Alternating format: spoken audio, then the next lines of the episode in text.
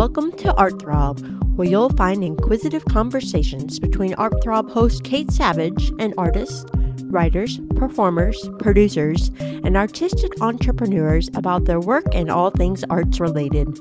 Get to know who's doing the work, who's making the arts happen, and who's keeping them exciting and accessible. Gain an insider's view through these exchanges and a glimpse into the wonder-filled world of creative individuals. Hello, and welcome to the ArtThrob podcast. I'm Kate Savage, your host, and my guest for this episode is Alex Narramore. She's a sugar flower artist and mischief maker. We'll be discussing her art form, her love of gardening, and what inspires her. Alex Narramore owns The Mischief Maker, a bakery business here in Lexington, Kentucky. She's a botanically accurate sugar flower artist. She grows all of the flowers in her garden that she then uses later as live references to sculpt her sugar flowers. These sugar flowers adorn the cakes that she designs, and each sugar petal, stamen, and flower part is made by hand, and each finished bloom is then hand-painted. The cake designs are retired immediately after having been created and are never reproduced again. The detail work for each cake is painstaking and can take many weeks of preparation. Alex works with her mother on the sugar flowers at her grandmother's house in eastern Kentucky. So whether at Mamaw's or at home downtown in Lexington, she can always be found somewhere between the garden and the studio, and usually with her fabulous Irish setter, Mocha, on her heels. And I had to put that little plug in there because I have English setters, so we have that in common. And, of course, we think that the setter breed is just the best, right? So Alex has been recognized worldwide within her field, including periodical publications, news outlets, and was named for one of the top 4 international wedding cake designers for 2015 by the Cake Masters, and the 2017 winner of the award for International Wedding Cake Artists of the Year by the Golden Tier Awards. In 2018, The Mischief Maker was named one of the top 10 cake artists in the United States by Cake Masters magazine. She's taught and given lectures at several national gardening clubs and is soon to publish her first book, not quite sure when, but it's in the works, and this is called Mischief Maker, Inspirations and Musings of a Sugar Flower Artist. So, first of all, welcome, Alex. Thank you. That was a very nice introduction. Well, good. We like to sort of set the stage. I remember when I was growing up, things like being a teacher or being a nurse or being a secretary were sort of the options when it came to a career. And I often marvel at how many amazing things people have since found that don't involve any of those professions to actually make a living. And nobody ever suggested that I become a sugar flower artist. So tell me how you happened upon this and how you've sort of developed that into a livelihood. Well, I would say I went to this little private school in Knott County. It was on Alice Lloyd College's campus called Jim Buchanan. Basically, they wanted you to do anything that was productive or a career that would be stable for you to make some sort of money financially. So they wanted people to be doctors, lawyers, teachers, nurses. And I had taken an art class at the college, and I loved it. And I didn't know what I was making some cakes. They weren't very good necessarily because I was in high school at that time. But I thought maybe that it would be a good way to funnel the art career into the cakes and make it a business. So that's kind of how that started. So you like baking and you thought that maybe there was a future in baking and selling cakes, which you have since found there was and is. But how did that actually evolve into then the creation of these extremely intricate and extremely gorgeous sugar flowers? Well, we were making, or I was making the cakes, and I was in college at the time. I was teaching myself to bake, dragging hard copies of baking books around. I knew I could go to school for business, art, or culinary, and so I did choose art for college. But so the baking I had to teach myself. So at that time, I was teaching myself how to bake and then like learning the art during the day in school. And I was home for the weekend at Mamaw's house in Jenkins.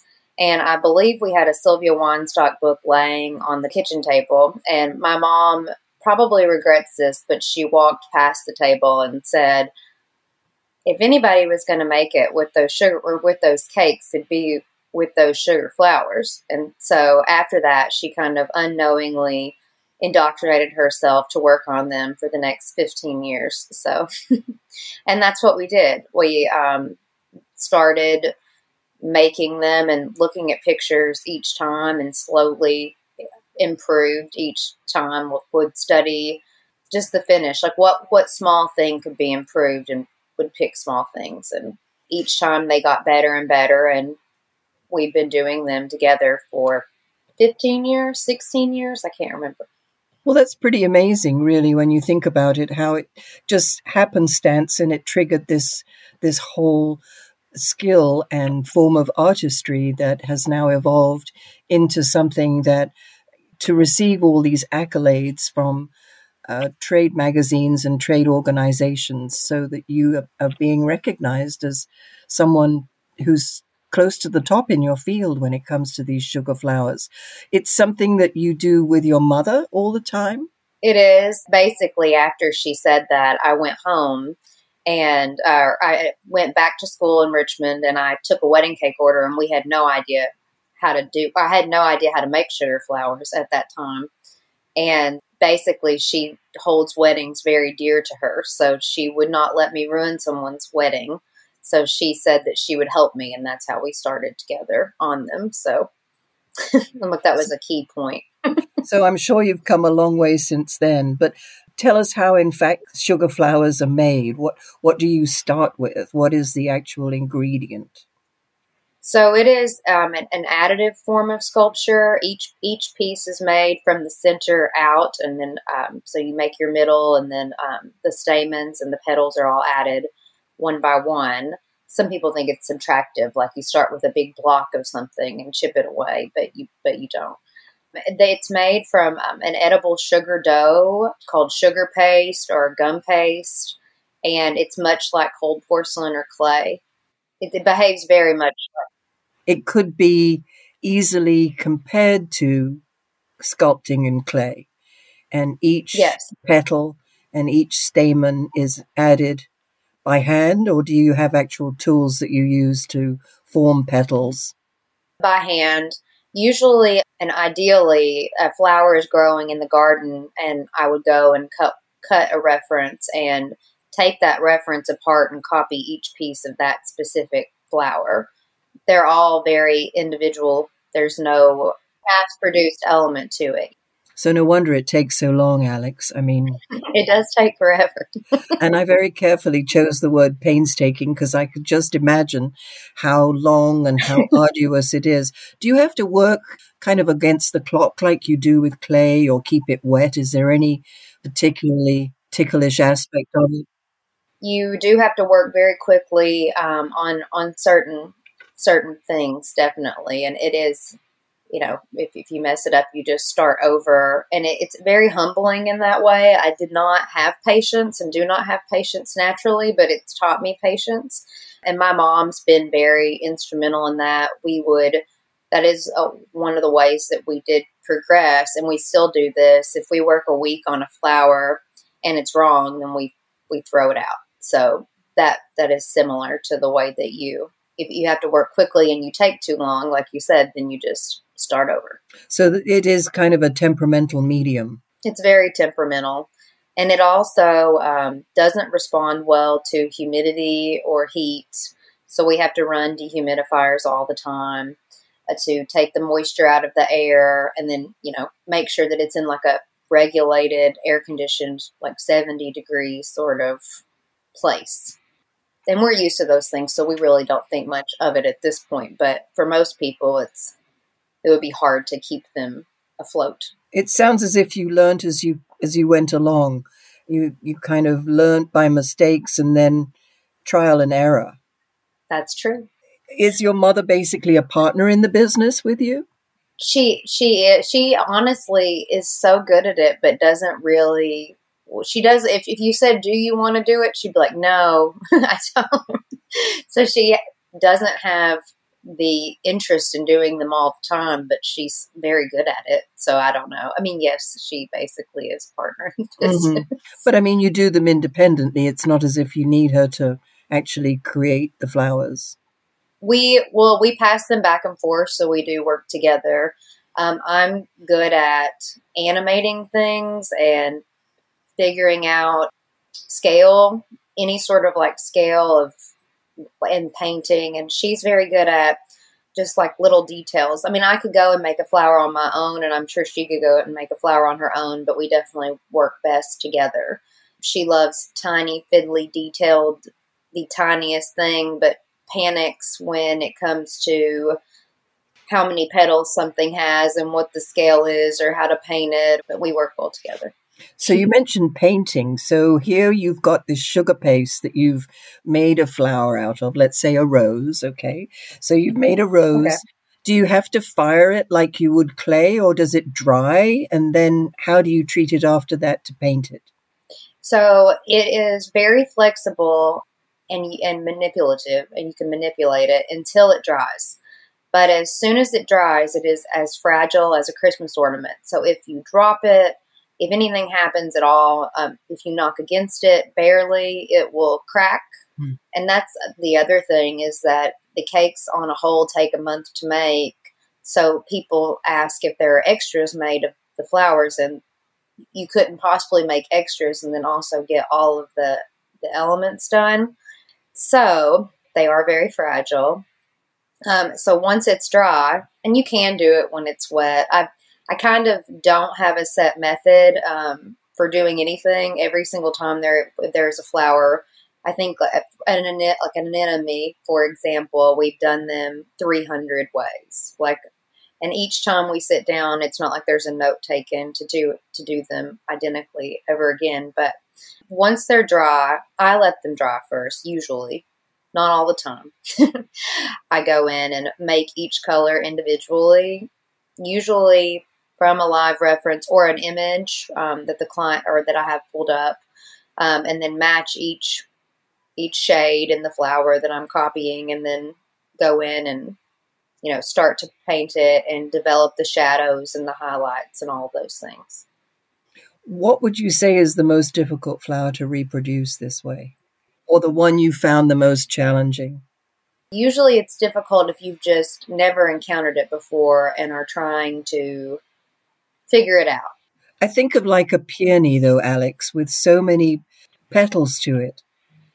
And oftentimes, it's so tight that the intricacies of putting something like that together, and if you say you build it from the inside out, there's very little margin for error. That is true. I do make a lot of peonies, though, because girls love peonies. It's like one of the most beloved flowers. And so that's one that I definitely think that I've made hundreds of ways, like you're saying. And there is such variety in that flower, because you have the center, which is always the same, even if it's opened or closed.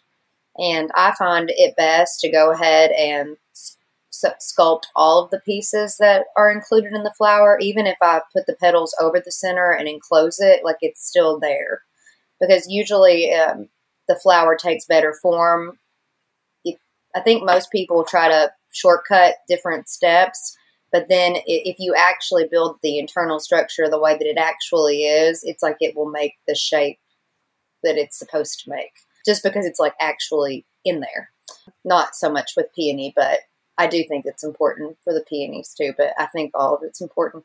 But the peonies do have, you have the ones with the open centers with like lots of stamens. So on those, every single stamen would be handmade. But then the fluffy ones are like the Sarah Bernhardts and all of that stuff are different altogether. So we're kind of quick at not quick, but you get quicker on different things if you're used to it. So I would say, you know, we've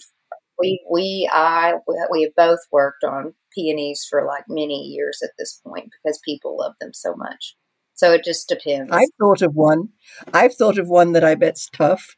Okay. What about a lilac? Because you've got all those little tiny flowers on the end of the little branch, sort of not branches, but I mean, it's made up of multi flowers. That is true. A lilac would be, I think we have done a lilac before. That would be cool to do a big, massive, I've thought that before, like for a gallery. Or even a wisteria, something like a wisteria. I mean, those would be very challenging to reproduce. I did a wisteria on, they are, and that's another one, like I said, that, okay, like, you know, on the wisteria, that the little buds that are tiny. So on that, we actually put the pod inside the little, like the unbloomed wisteria. So it actually did have that internal little bead in there, and it made it fluff up the right way to do it that way. I remember that was on a cake that was a mashup of Great Dixter's Gardens and Egypt, because the couple had been engaged in Egypt, I think. And so it had palm leaves, and I found these beautiful pictures of wisteria growing with the palm trees in Egypt somewhere. And so I mixed the concepts together for their cake. So that was the cake. That's probably the only time I've made wisteria, though. And do you use food coloring or some other kind of coloring? All of the pigments are dry dust pigments. Every shade is made. I have to make each shade and match it to what I'm doing, but that's how you start, is with some sort of dried colored pigment. And then usually my palette are paper towels. So I kind of like make all of the colors that I want to use on that, and I'll honestly like fold it up and keep it for the duration of the whole project, because you can't go back, and it's very hard if somebody was to throw that away to make sure that the colors in the whole cake are consistent. But you can, and I do, paint wet also. So if you take vodka and mix it with the dry pigment, it makes it a liquid paint, and you can do, so you can paint wet. If I want it to be really saturated, I do that. You can steam things to set the color. You can put glazes on things millions of times if you want to. So we kind of are very experimental and never do the same thing twice. So at this point, I think I know my options and do kind of. So actually, I mean, it would be very easy for someone to think about a sugar flower and dismiss it as some sort of a form of icing.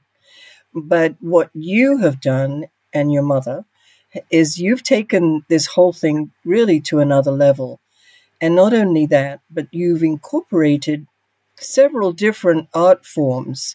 So, for example, you bake, which is a culinary form of art, and your cakes presumably hold up alongside your flowers. So, you know, the cake is hopefully yummy and also really super looking. I hope so. You do sculpting that's equivalent to like working in clay, but you're working in sugar paste. And then you're also working with paint. So you do painting, and not only all of that, but let's back up to the beginning. You grow the flowers that you also use as your for your examples that you work from.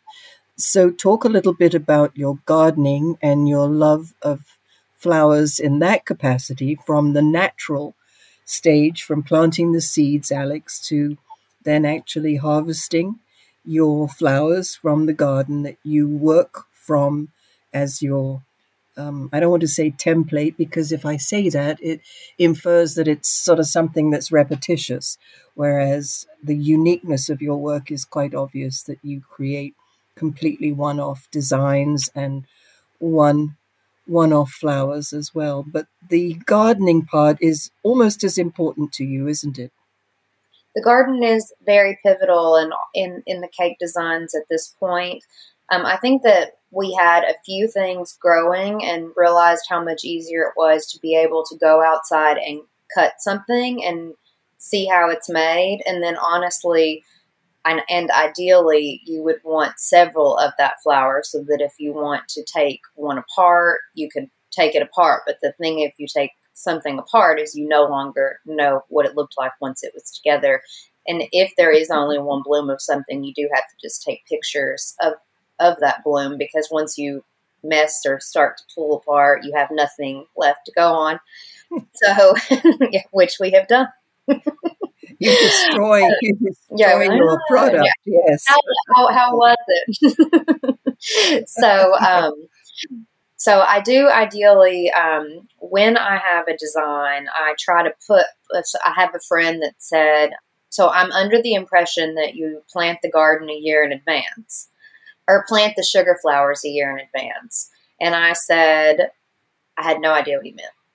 And then I thought, oh, you're right, I do, because basically whenever they're put into a design, I try to make sure that for the next year when the cake time comes to actually do the sculpting, that flower is growing that I need if we didn't already have it. So, I mean, ideally you want the garden to be as diverse as possible with as many varieties of things as possible, so that if you need to see how a clematis is put together or a dahlia, you can go and cut it. And if the cake is seasonal, like with seasonal blooms, that's great, because when you're actually doing it, I find it better to do the flowers closer to time. But when you're actually doing them, you could go and cut a dahlia and then make a dahlia. But in the case, sometimes with sugar, it is fun to do dreamier things that are out of season and combine them together. So in that case, still the garden is pivotal. You could go out and cut a daffodil and save like an archive of those petals and keep that. And then when it's fall, pull it back out again and still use the live, something that was influenced by the garden and your records. So you don't actually stockpile. You don't make them and stockpile them, because I was wondering about seasonal flowers. If someone were to have, say, a winter wedding and they wanted peonies. Yeah, that's true. So I don't do that. I keep records of the flowers, and then like maybe past ones that I have, but I keep like pressed versions of the petals from the garden to reference out of season, but nothing is stockpiled and made in advance, because it's just too hard to ensure that you can keep it afloat for that long. So I had a wedding that was postponed over and over and over again due to the pandemic and then the flooding in eastern Kentucky. And that cake, it was a Midsummer Night's Dream cake. It has almost every single imaginable thing on it. It was stopped and started probably 3 times, and I would say 3 months of work is in that cake. So each time you had to make sure that you could keep those flowers until the actual wedding was. So it's very nerve-wracking. And I just think and because of that, I would go back and redo and relayer and retouch up all the colors and make sure everything was still perfect over and over and over again. I do think that they fade and look best when they're made closer to time. Would you say that your typical client is wedding cakes? Do you do other cakes?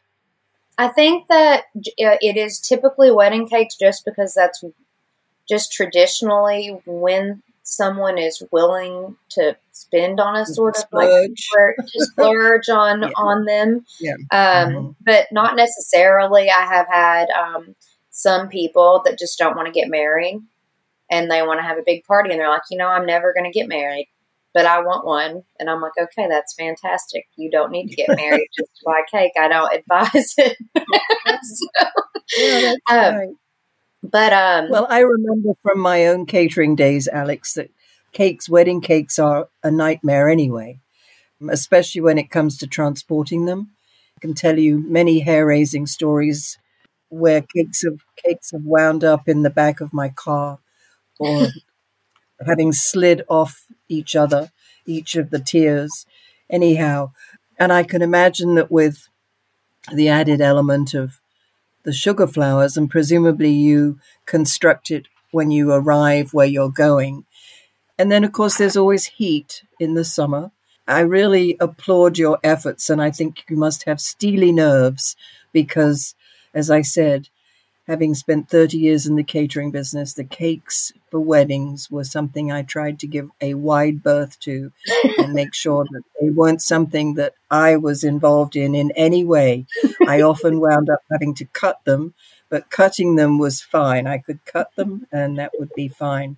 I want to talk a little bit about your book as well, because I'm excited that you have this coming out at some point in the future. And there's this lovely piece that I want to read from the review that you got from Ali Egan, a quote from the foreword. And she says, and I think it's lovely, viewing Alex's sugar art is like peeking through a looking glass to 18th century royal confectioners whose work tables and gardens look much like Alex's today. Simple tools, materials, and sugar to make absolutely exquisite and ephemeral designs. Denis Diderot validates in his 18th century encyclopedia that the confectioner is a highly regarded trade of the culinary arts, equivalent to other artists working in paint, sculpture, and other media. And I think we sort of proved that through talking to you today and discussing the things that you do and the obstacles you have to clear to create your flowers. The book is going to be one with recipes, or is it your thoughts and pictures? What can we anticipate? So it's kind of the merging of two concepts. It follows through all the stages of the creative process, from the designs with the clients and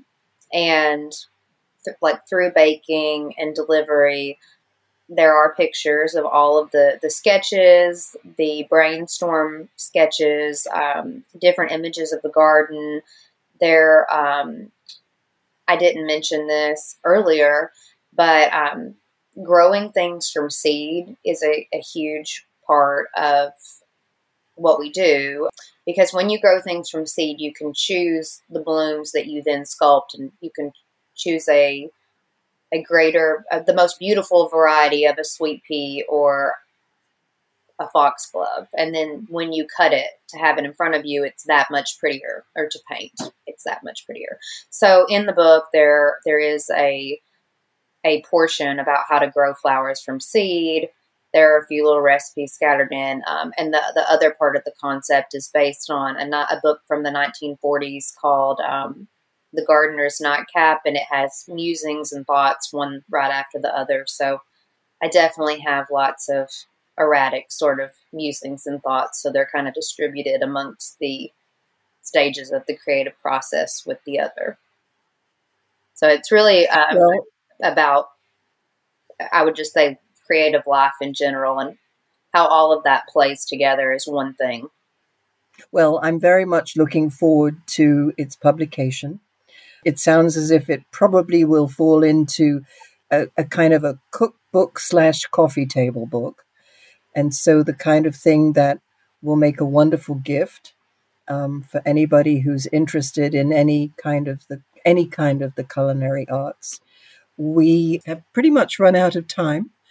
I've developed a very new reverence for what you do, for the art form that you have honed, Alex. And I wish you well. Thank you for asking me to be on here, Kate. Well, you're very welcome. It's been delightful talking to you.